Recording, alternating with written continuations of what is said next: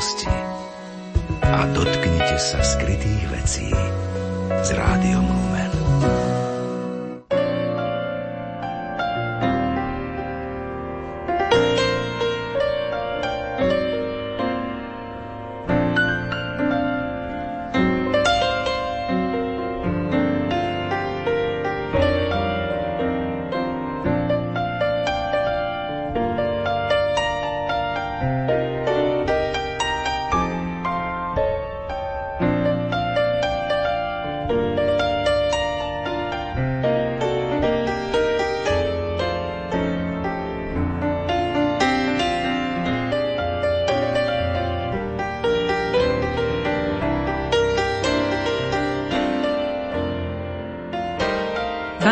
Poslucháči, v literárnej kaviarni dnes spolu nazrieme do súkromného slovníka Jozefa Palaščáka, básnika a literárneho vedca. Jozef Palaščák pochádza z Košíc, kde momentálne žije a pracuje ako redaktor v slovenskom rozhlase, učiteľ slovenčiny pre cudzincov a podnikateľ. Študoval na Filozofickej fakulte Univerzity Pavla Jozefa Šafárika a venoval sa odborom slovenský jazyk a literatúra, estetika a literárna veda. Oficiálne sa objavil na básnickej scéne už v roku 2008, keď mu vyšla zbierka s názvom Teloj vo vydavateľstve Modrý Peter v Levoči. Mladý autor za ňu získal prémiu ceny Ivana Kraska za najlepší debut v kategórii poézia. V roku 2010 mu vyšla druhá zbierka, ktorá je z viacerých dôvodov zaujímavá. Bola ručne vyrobená a vyšla preto v náklade len troch kusov na prírodnom papieri v pracovni projektovania knižky a typografie Výtvarnej akadémie Jana Matejky v Krachove. Básnikové verše vhodne doplnila grafická a ilustračná stránka knihy. Ilustráciám sa venovala výtvarníčka Mária Bradovková. Jozef Palaščák už má na vydanie pripravenú tretiu zbierku. Volá sa Notácia a rovnako ako jeho debut vyjde vo vydavateľstve Modrý Peter. Dnes budeme počuť verše zo všetkých troch zbierok. Básne bude prednášať herec a moderátor Martin Šajgalík.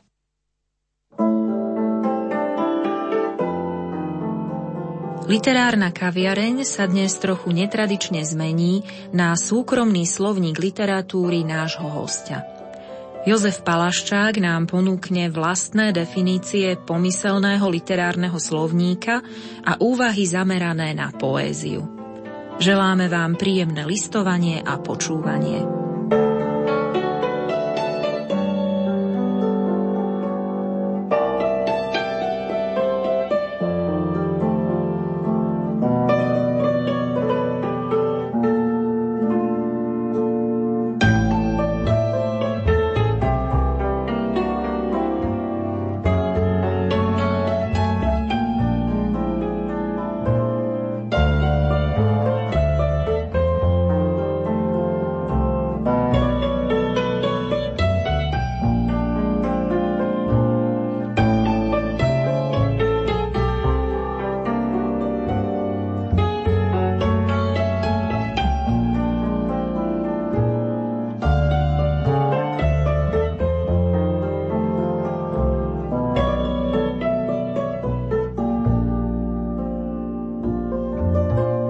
Zo súkromného slovníka literatúry Jozef Palaščák, básnik a literárny vedec.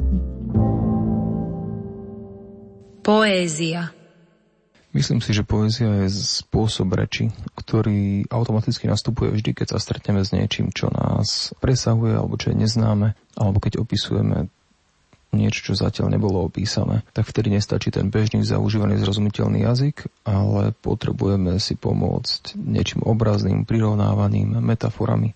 Takže to si myslím, že je poézia.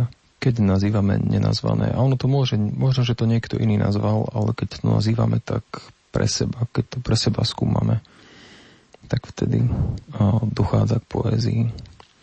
No a, a keďže sa pritom dejú také zvláštne veci s jazykom, ktoré ho robia komplikovanejším, tak potom si myslím, že sa stane to, že človek sa niekedy viac pozerá na to, čo sa deje s jazykom, než na to, o čom ten jazyk hovorí.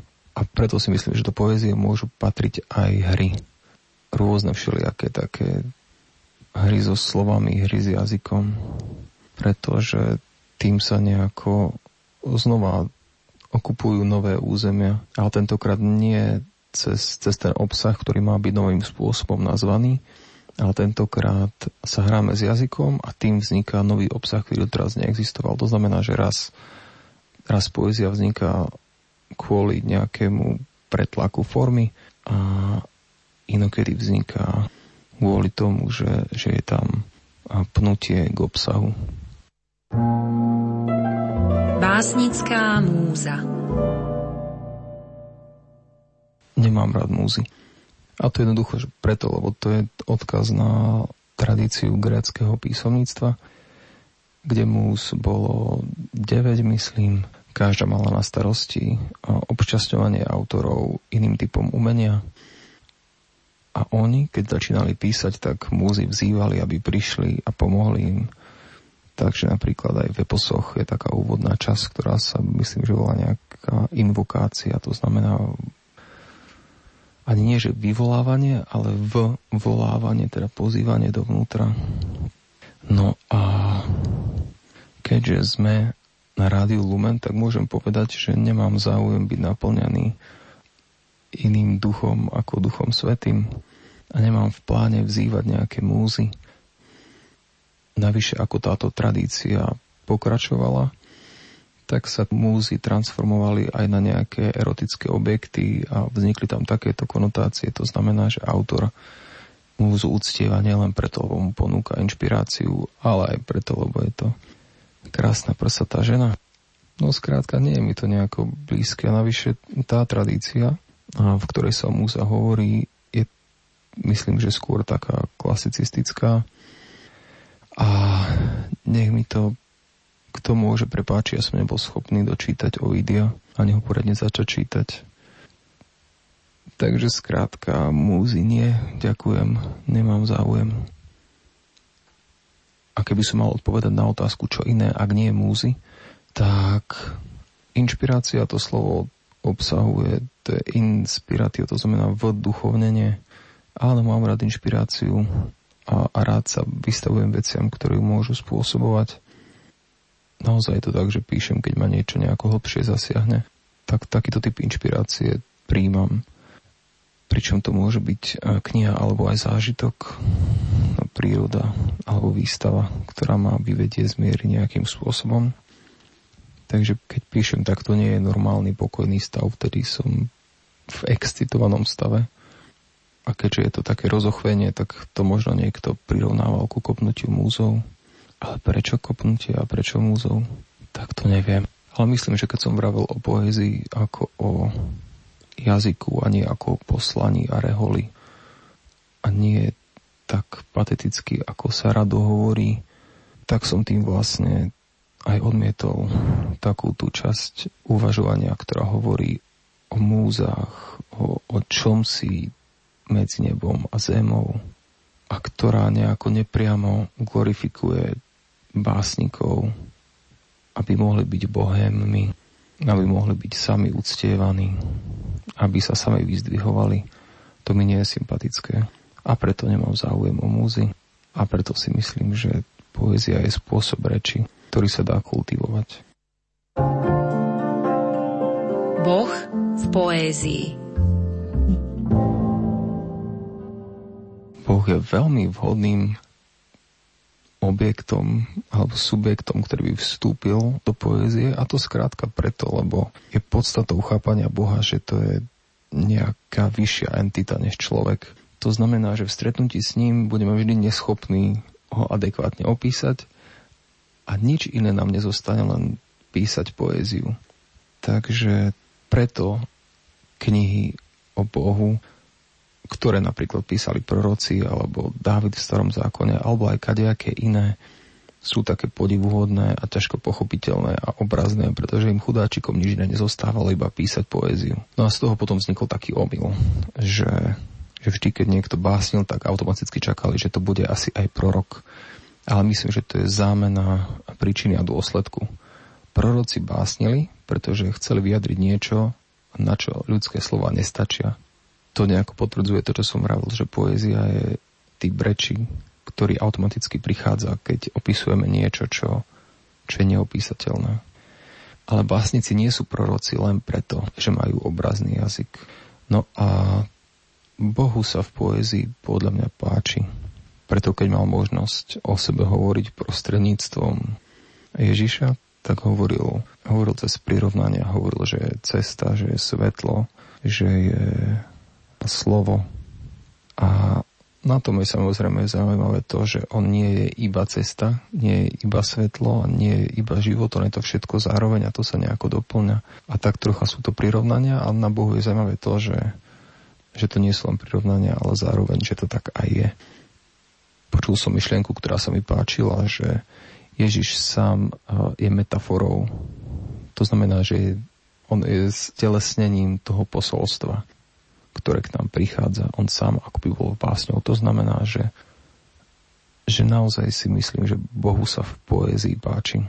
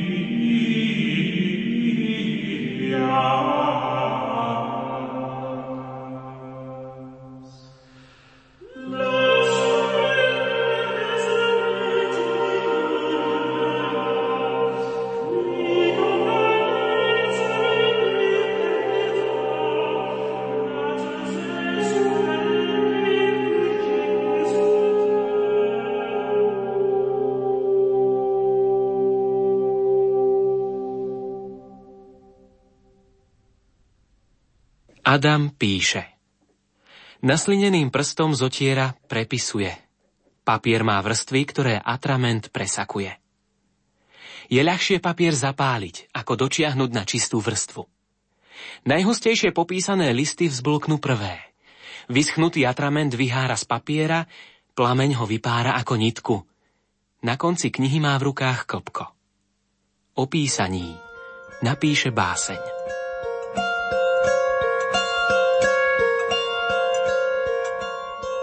Adam hľadá svoj hlas, preto sa musí znova učiť počúvať. V záhrade počuje v steblách výskot štiav, závej ukladajúci sa do hliny. Medzi mrviace sa kôstky sliviek. Počuje ľudí s dlaňami vyvrátenými nahor ako listy knihy, husto popísanými. Možno mám hlas ako otec, napadlo mu. Ale keď si z úzda vlasov vyumýval chuť prachu, puklo mu v hrdle vajíčko. Má veľa rôznych hlasov. Nevie, či prehovoril.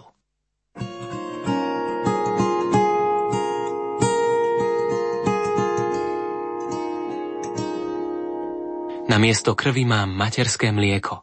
Povie a pustí hrnček z ruky. Prúdko vystrie prsty. Sťahy svalov na tvári spiacej mamy sú podobné záškobom tela spiacich novorodencov. Dlho sa im bude treba prihovárať, nástojčivo hľadiť útly chrbát, až sa ruka vyhladí ako okruhliak. Alebo ešte dlhšie, až ruku nebude v prúde vidno, ako nevidno krídla letiacich múch.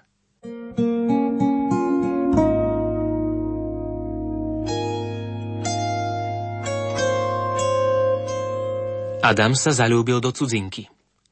Pijú ústa z úst, usrkávajú, hrdlá si sušia teplým vzduchom, čo vanie ponad kožu. Tekutý oheň, povedal, jazykom si ovlažujúc pery. Chcel sa s ohňom spriateliť, skrotiť ho, nech poslúcha a obtáča sa okolo kolien, bedier, natočí sa na zápestie ako prameň vlasov zo zátilku. Ale oheň smedí, Vstupuje do rozhovorov, zachádza za nechty a dohánkov, ktorými si z očí vytiera obraz bedier, keď sa snaží spomenúť si na tvár cudzinky. Ale oheň obraz tváre vylizuje a podanú ruku príjma do úst.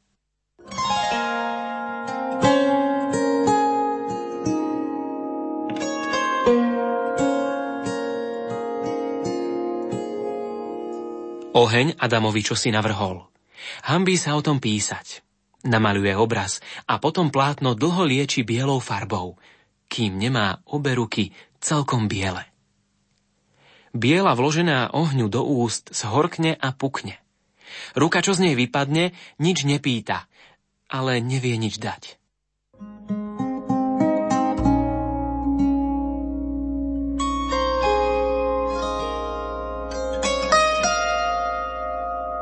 Adam bol v chráme. Najprv počúval, pískal si, nakoniec chvíľu kričal. Diskrétne, v sebe. Klemby sa smerom nahor zužujú, nepadlo na ňo ani zrnko prachu. Boh teda nie je. Vonku sa mu zdalo, že tie prázdne klemby nesie v sebe. Väčší, bez ozveny. Ako hovorím, ani prach.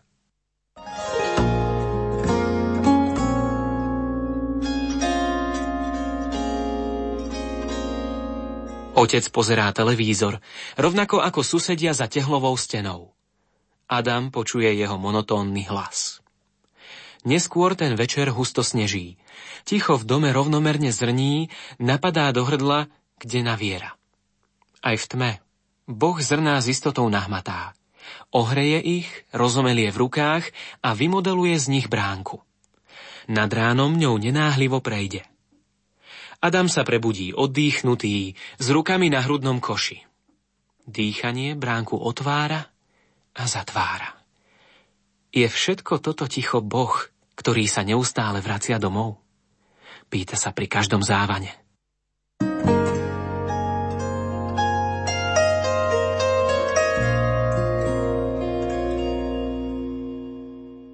Všetky moje odchody, moje odvrátenia sú čisté priestrely rany s tvarom úst pri bosku.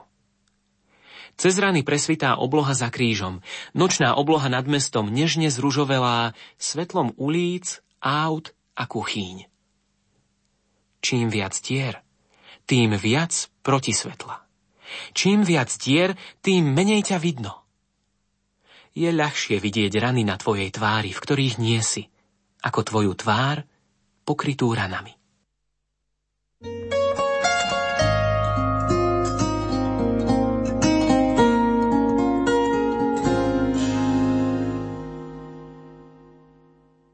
Si netrpezlivý, povedal mu Boh. Kríž niesť nechceš a aby si na ňom pekne vysel, musím ťa pridržať klincami. Nič z neho nevidíš. Príliš sa sústreďuješ na bolesť. Ale aj tá je moja. Daj mi ju.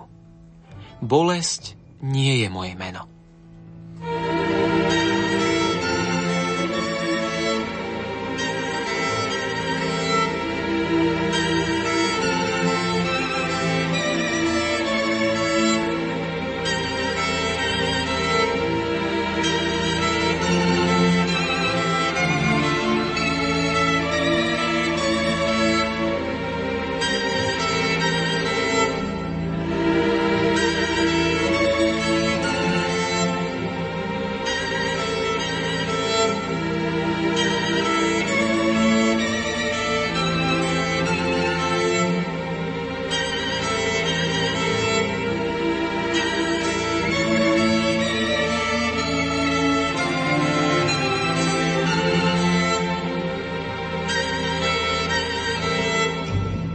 Poézia o Bohu Na túto tému by som si trocha tak nejako uľavil a vzdychol, hovoriac o tom, že myslím, že v poslednom čase, posledných niekoľko desiatok rokov, nemáme dobrú poéziu o Bohu. A myslím, že je to preto, lebo je pohodlné myslieť si, že nás téma zachráni. To znamená, že píšem o Bohu a to samé je také vznešené, že sa už až tak nemusím snažiť kultivovať ten spôsob výpovede. A to nie je pravda. Len preto, že je poézia o Bohu ešte neznamená, že bude dobrá. To, že téma je dobrá, neznamená, že to je urobené dobre. To je ako by sme si mysleli, že preto, že sa v aute vezie pápež, tak je to dobré auto. A to nie je pravda.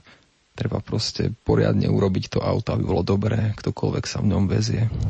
A poézia dáva Bohu úctu už len preto, že ak je dobre urobená, tak svedčí o tom, že on je darca darov, ktoré sú dobré. A s tým súvisí ďalšia vec. Nedarí sa mi celkom prijať tú trojicu, ktorá sa veľmi často spája a to je pravda, dobro, krása. Myslím, že, že to tak žiaľ nie je, že Boh je verný, aj keď my sme neverní. To znamená, že ak nejaký autor dostane dar a on ho rozvíja, dostane dar veľmi dobre písať, tak mu ten dar zostane aj vtedy, keď bude písať o zlých veciach a keď bude písať amorálne. To znamená, že vtedy svoj dar zneužil, ale tá kvalita hovorí o veľkosti jeho talentu. To znamená, že sú knižky, ktoré sú napísané výborne, ale morálne sú strašné. A v tom je potom taká výzva pre kresťanov píšucich, že ne, nestačí, že, že ľúbia pána, nestačí, že, že mu chcú vzdať úctu, ale mali by aj písať kvalitne. Mali by sa snažiť kultivovať svoje písanie aby Bohu vzdali ústu nielen tým, že o ňom píšu, ale aj tým, ako dobre o ňom píšu. Modlitba a poézia Modlitba a poézia sú kamarátky príbuzné, možno až sestry. A to znova z toho istého dôvodu, aký som uvádzal na začiatku. A tým dôvodom je, že v modlitbe sa prihovárame k niekomu, kto nás presahuje a snažíme sa do tých slov vteliť nejako seba a to tiež nie je vôbec ľahké. Takže preto potom svätý Pavol hovorí, že, že my ani nevieme, za čo sa máme modliť a preto sa duch v nás prihovára nevysloviteľnými vzdychmi. Mnohým tomu rozumejú tak, tomuto veršu, že Pavol hovorí o hovorení v jazykoch. Aj mne osobne sa páči aj spievanie v jazykoch a znie ako poézia aj keď v reči, ktoré nerozumieme. Takže modlitba sa s poéziou určite kamaráti. Je tu však rozdiel a ten rozdiel je v tom, že ja si myslím, že poéziu treba nejako cizelovať. Že to, čo napíšem hneď na začiatku, nie je to najlepšie a nie je to to, čo dám niekomu prečítať. A dokonca nie je všetko, čo napíšem, bude v konečnom dôsledku aj uverejnené, pretože sa so stupom času môže ukázať, že to nie je dobré. To znamená, že nie každá poézia bude nakoniec dobrou poéziou a stojí za to, aby bola uverejnená. Akokoľvek úprimne by bola mienená. Ale oproti tomu, každá modlitba je dobrá, lebo tam, myslím, nejde tak veľmi o cizolovanie obsahu v tej chvíli. Tam ide vo chvíli modlitby o úprimnosť a otvorenosť. A aj keby to bolo koktavé, aj keby to bolo zadrhavé a možno by to znelo aj hlúpo a naivne, tak práve takto by to bolo dobré, neprekáža to. Zatiaľ čo, ak chce človek napísať báseň, ktorá má vyzerať ako spontánna, úprimná a koktavá, tak musí by veľmi dobre vedieť písať, aby tá báseň tak vyzerala kvalitne a aby nebola iba koktaním. Takže to je to, čo majú modlitba a poézia spoločné a v čom sa zasa líšia. Čítanie Ja som Bohu vďačný, že keď o sebe podal správu, tak to urobil cez slovo, pretože veľmi, veľmi rád čítam a naozaj ťažko by som žil bez kníh. Myslím, že neviem žiť bez kníh a neviem žiť bez čítania. Dokonca som si všimol, že to nie sú len zážitky z fyzického sveta, ktoré ma inšpirujú k písaniu, ale často sú to zážitky, ktoré mám pri čítaní kníh a na základe tých zážitkov potom s tými knihami sa hádam a polemizujem, až z toho vznikne báseň. A bolo obdobie môjho života, kedy sa mi zdalo, že mi nikto nerozumie.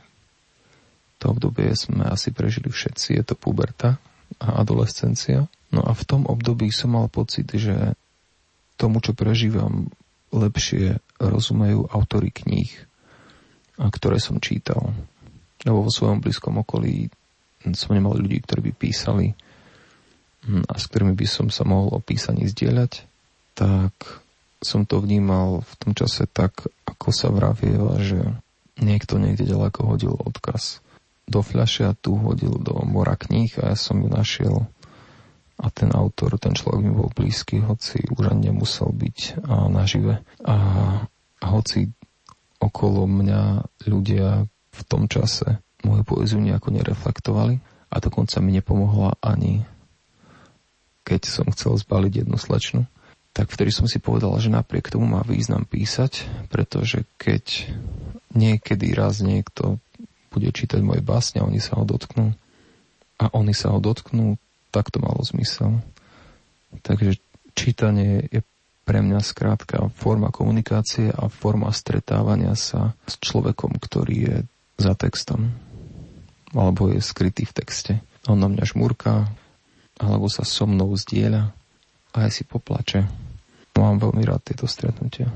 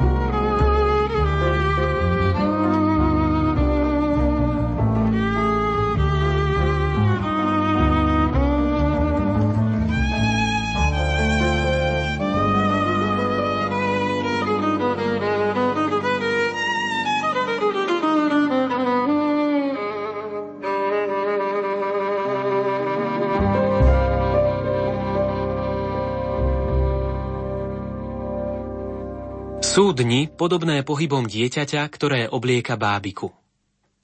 Vtedy tvoje ruky už pri letmom dotyku rozoznajú nový tvar. Mlčanie ťa prerastá, ako sa prerastajú kmene. Zakoreňuje sa, ako sa zakoreňujú telá. Ale slová v tebe hľadajú báseň, aj keď mlčíš.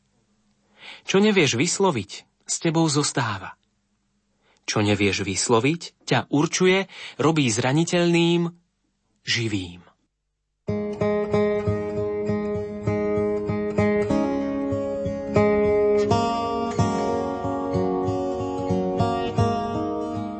Znejú pekne slová o dvojjedinom tele, širokom ako kríž. O jeho chvení podobnom plameňu, o žiare, v ktorej vraj čupí väčnosť a kde sa ramená pretnú, vyklíči nové telo. Lenže sú dotyky a jazvy po nich, ktoré v tme ináč svetielkujú. A ak ťa niekedy objímam, desí ma to málo, čo držím. Ale aj tak je vo mne smiech. A poboskal by som ťa, aj keby si povedala, že aniel je nedostatok tela. Hoci súhlasím,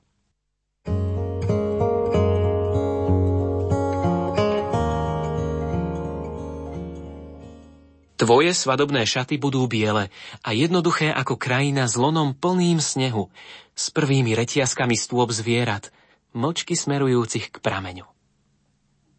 Už vieš o teple, čo dievča vyvlieka zo šiat. O rozpíjajúcich sa kvapkách krvi. O naliehavom nalievaní ovocia dužinou.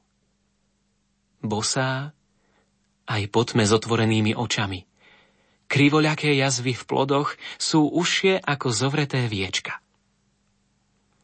Sneh sa roztopil. Voda vsiakla. Hudba, čo neodznela, tupo duní. Stále zanovitejšie močí tam, kde cítim bledé dievčatko, keď ťa hladím.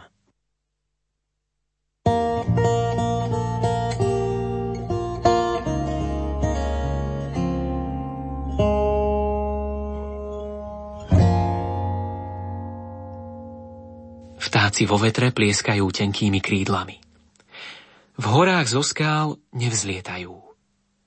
Odrazia sa a padajú do hĺbky, z ktorej im v úzkom hrdle uviazne hlas. Ich led je spev. Rieka prekrajujúca rovinu. Zrnitá zem, čo do riedkeho vzduchu zabára strapaté stromy. thank you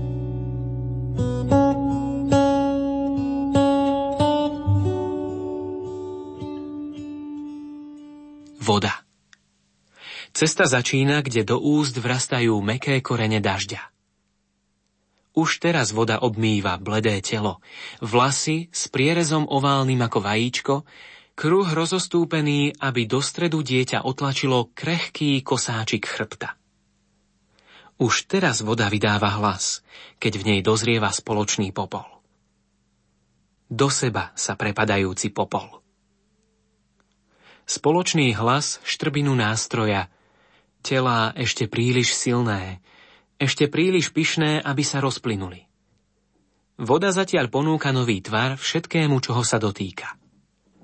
Voda z rany, voda v očiach. Už teraz, už dnes belasá a odrážajúca mesiac, ktorý núti strhnúť sa zo sna, milovať sa držať vodu v ústach s hrdlami natiahnutými k moru. A jeho sol cítiť už teraz na jazyku. Voda, do ktorej dieťa vloží loďku v tvare jazvy. Voda si odnesie loď. Dieťa jazvu. Bude strácať, kým more ponesie hlasy k neznámemu brehu. Lebo more je telo, do ktorého dážď zabára pery. thank you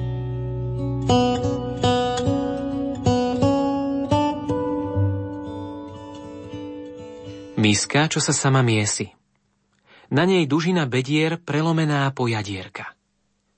Čbán je hniezdo upletené stiel a slín. Čbán je kolíska, v ktorej hlina odstúpila k stenám, aby urobila miesto tomu, ktorý vteká. thank you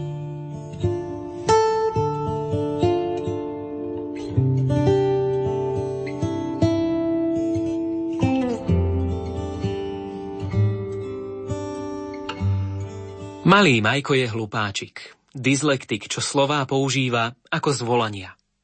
Znie to ako poézia. Ale slová ho nepočúvajú, preto je on trocha básnikom a ona sa nemôže stratiť, lebo tlie vnútri.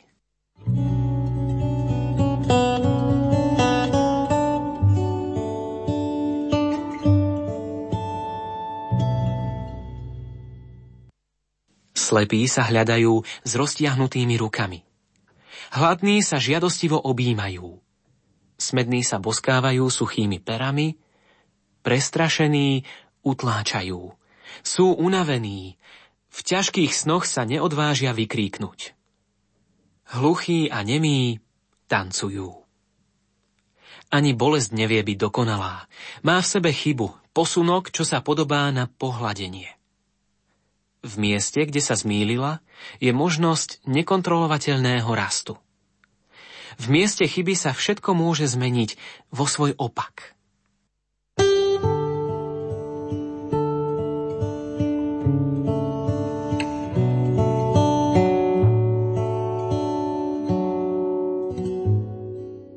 Jazdec S horkosťou v zuboch, keď ich zatneš, cítiť ju na jazyku, si sa skúšal skryť v špine. Rozhrnul si ju a modeloval tvar podobný svojmu. Telo bité, rozpažené, ale so srdcom otvoreným, res pod pravým rebrom. Takto by mal vyzerať ten, komu by si sa dovolil objať, necítiac vinu. Ukrižovaný, stvorený na tvoj obraz. Ale kríž ťa zdvihol, opláchol vo vode, dal ti meno ako dieťaťu a ty si videl, že kríž aj dieťa boli pred tebou. A jazdci, vychýlení ponad hrivy koní s rozštiepenými kopitami, jazdci so strpnutými zubami od horkosti na mokvajúcom podnebí, jazdci, ktorých uhryznutia máš na šíji, bokoch a slabinách, oni, rýchlejší ako ich kone, sa stratili sebe z dohľadu. Do vzdialenosti, nepremostenej ani dupotom kopít. Príliš vpredu, alebo príliš vzadu. Vždy mimo seba. Teraz to vidíš, rozhliadajúc sa z kríža.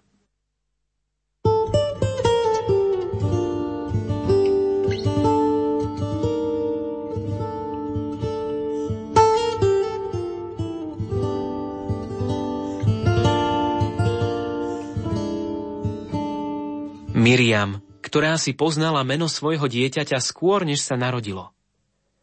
Je toľko ticha v tvojej krvi.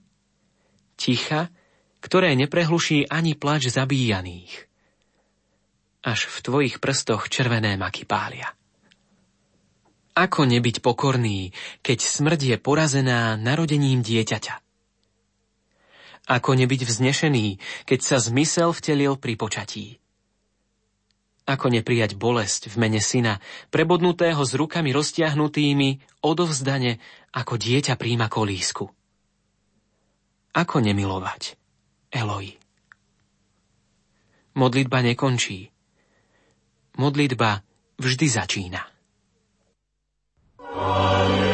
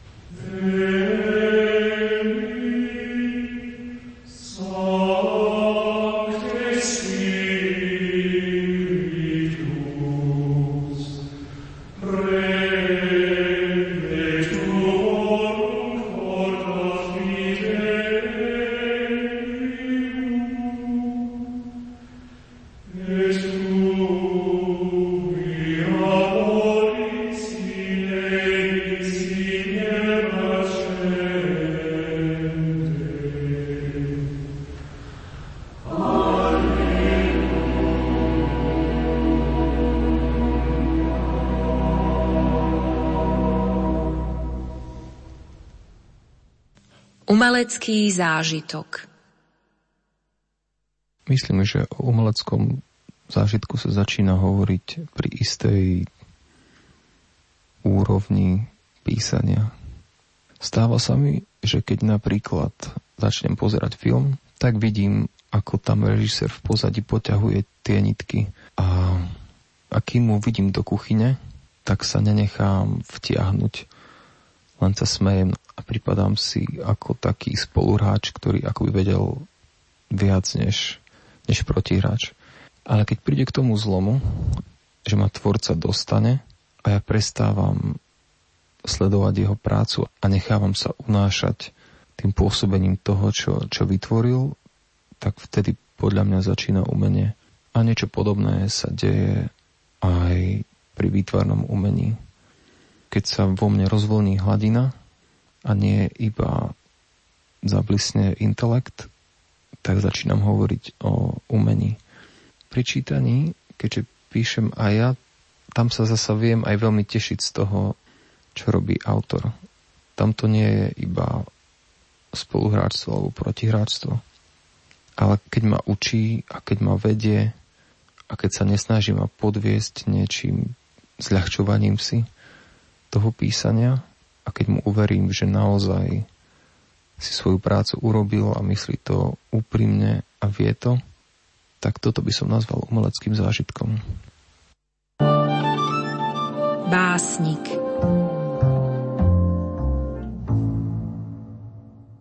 Myslím, že to znovu veľmi zjednoduším. Básnik je človek, ktorý píše básne. Nie je to prorok, nie je to výnimočná Bohom vyvolená osoba, ktorej nikto nerozumie, pretože ona je taká iná. Nechodí pol metra nad zemou. Nie je to ten, komu jedinému neukradli detstvo a preto je taký citlivý. Nemám rád tieto formulácie.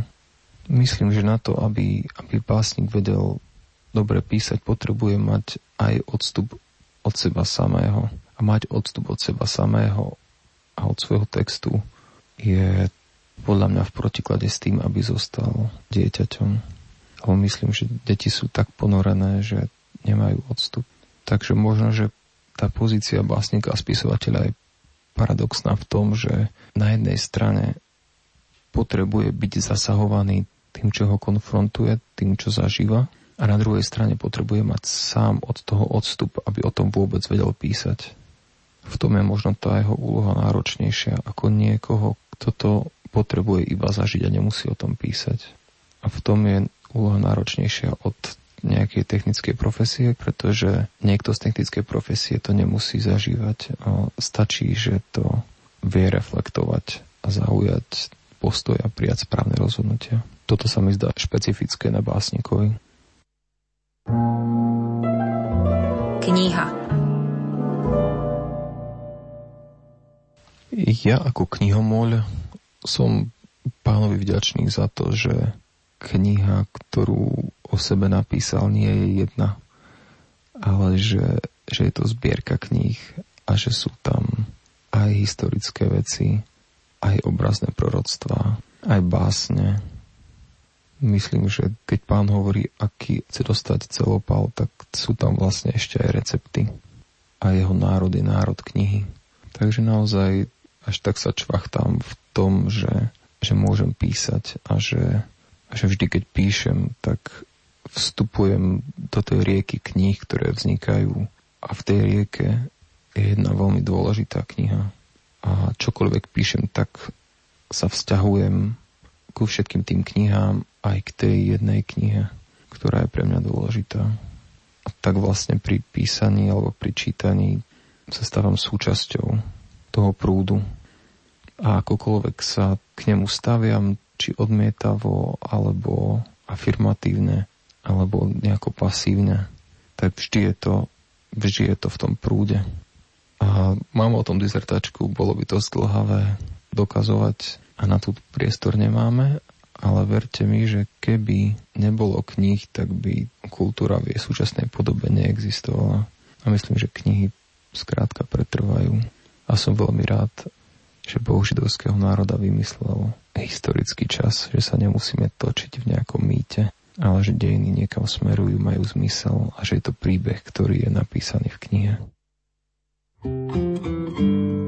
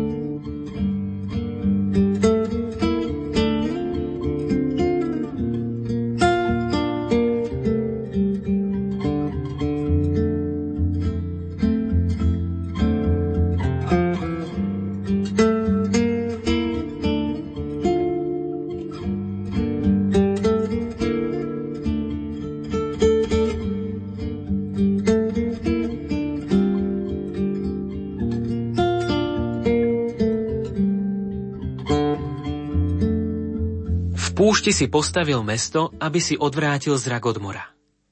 Odvolon s premenlivým tvarom. Nikde ani zrnko soli.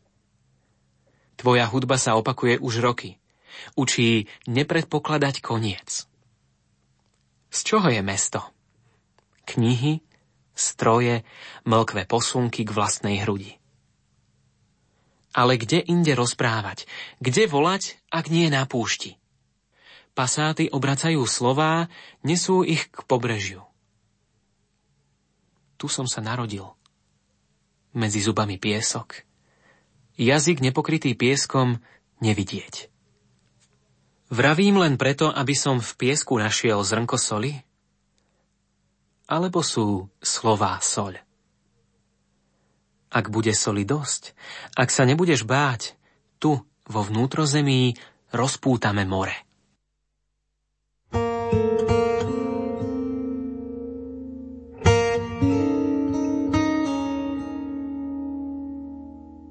Muži sa snažia na seba čo najviac podobať. Každé gesto trvá o čosi dlhšie, pretože sa musí zdvojiť. Ale pesť, ktorú zatínajú, neudrží ani klské boky žien. Ženy sa snažia nepodobať sa na seba samé. Ich vlhké oči a rybie ústa sa otvárajú s malým oneskorením za ústami mužov.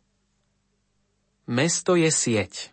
Aj táto izba, žalúzie, hlasy z televízora ľahké ako bublinka zo slín.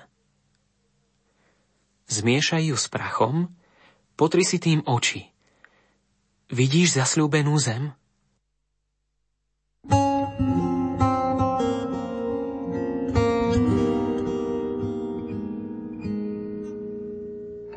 Gotika Čo vidíš zblízka? Zástup, ktorý sa stavia na špičky, aby sa nadýchol vo výške, kde vzduch už nie je tekutý.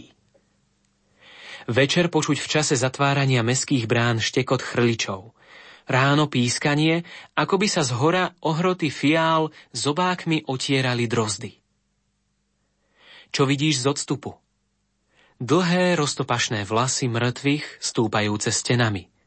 Ruku ukazujúcu na svetlo Zdroj nevidno. Čo napíšeš? Medzery do neumovej notácie, aby spevákom na konci nestačil dých.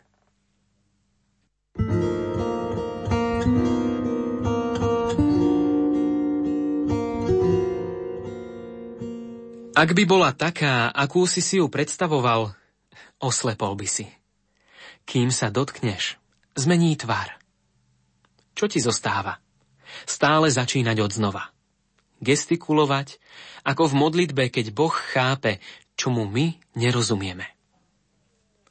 Lenže ani v tejto básni nie je oslovený priamo. Čo mu zostáva? Počkať, kým sa vyrovná dých. Prstom namočeným do oleja písať do piesku meno. Potom zapáliť nechať sa spoznať ako ten, ktorý je. Všetko vo všetkom. Od teraz. Od teraz.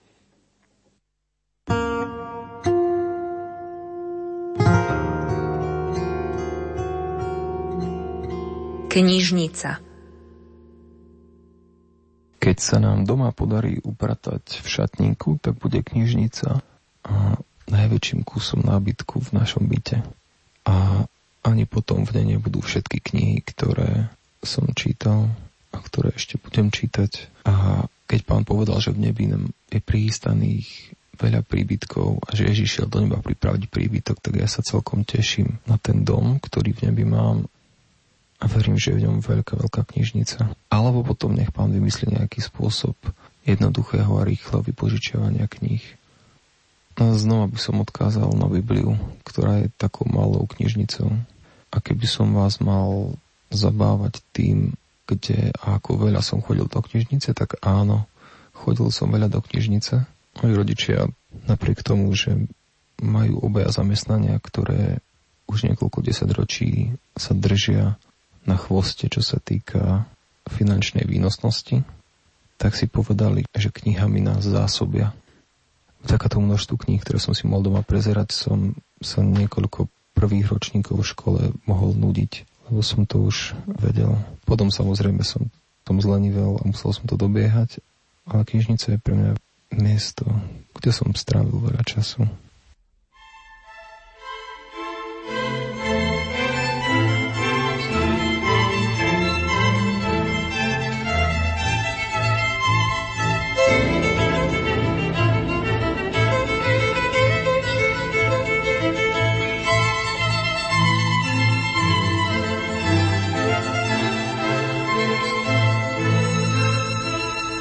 Palaščákové básne pripomínajú pozorné putovanie krajinou.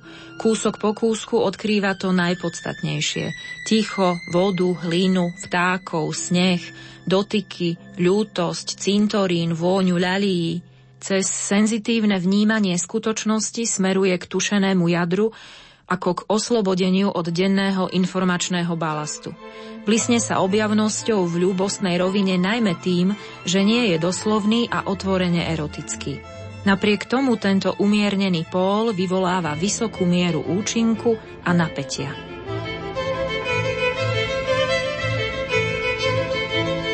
Lenže sú dotyky a jazvy po nich v tme ináč svetielkujú. Ak ťa niekedy objímam, Desí ma to málo, čo držím.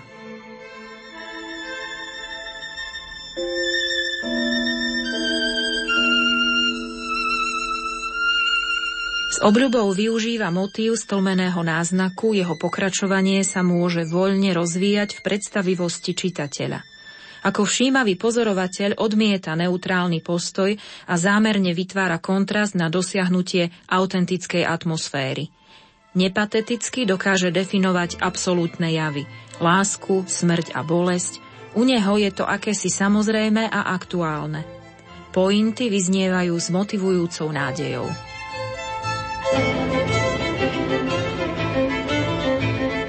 Radosť, na ktorú čakáme, je dávno s nami.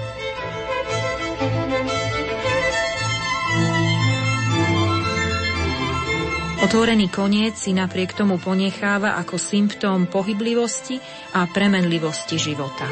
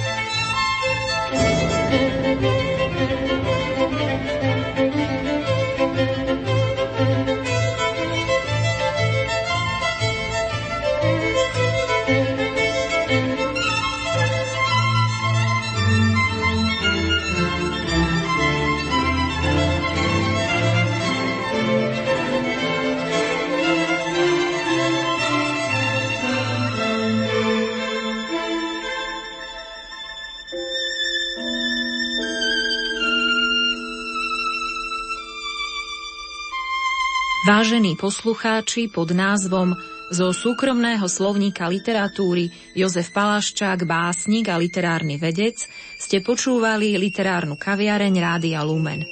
Reláciu pripravili a za pozornosť vám ďakujú Diana Rauchová, Marek Rimóci, Martin Šajgalík a Silvia Kaščáková.